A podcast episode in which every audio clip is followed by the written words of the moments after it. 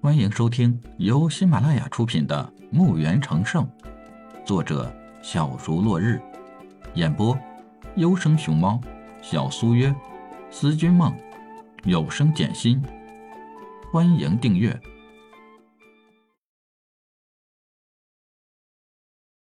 125集，当评判们接过老者送来的药剂时，就闻到一股清新的药香味儿。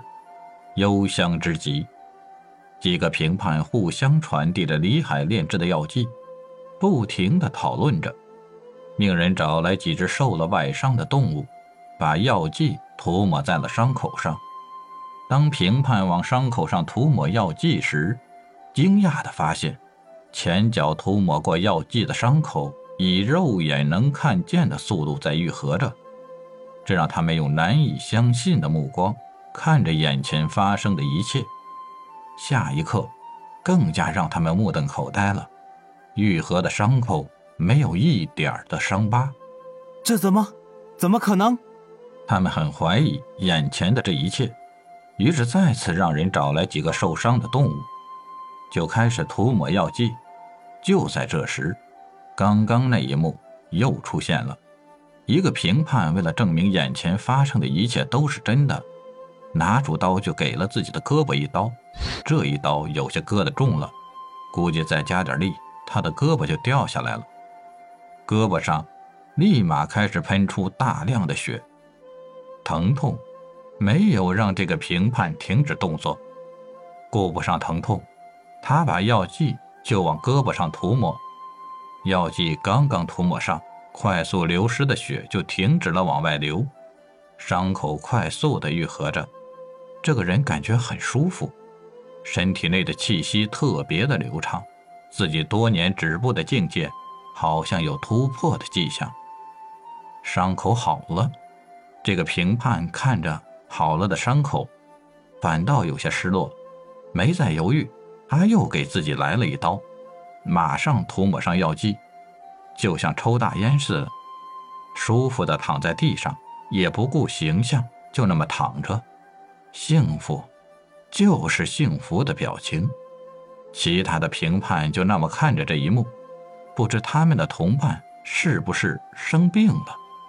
割伤自己涂抹药剂，药效果虽然很好，伤口也好了很快，那为什么等伤口好了又给自己割一刀？为啥他抹上药剂会一副很享受的模样？又一个评判也拿起刀，给自己来了一刀，疼得他龇牙咧嘴，赶快拿来药剂涂抹在伤口上，他也出现了幸福的表情。于是剩下的几个评判不信邪的，每人各自给自己也来了一刀。当涂抹上药剂时，他们就像是出现了一样的幸福表情，舒服地躺在地面上。一瓶药剂就被他们这样以玩自残的方式用完了。几个评判这才一致认定，钱老的商会获得第1名，根本就不需要和其他药剂师比较药剂的优劣。这些评判看着瓶子上的名字，找到了钱老，热情地和钱老寒暄着，而他们的目光在四处打量着，好像是在找啥。评判们最终还是没有找到他们想要找到自己要找的。钱老，请问你请的药剂师在哪里？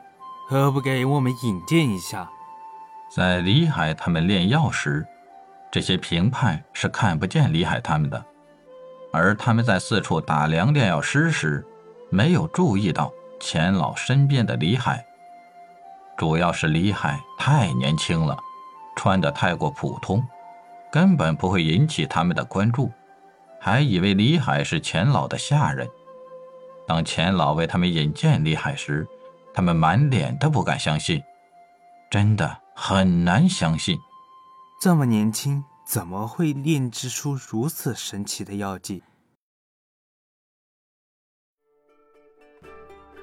本集已播讲完毕，请订阅专辑，下集更精彩。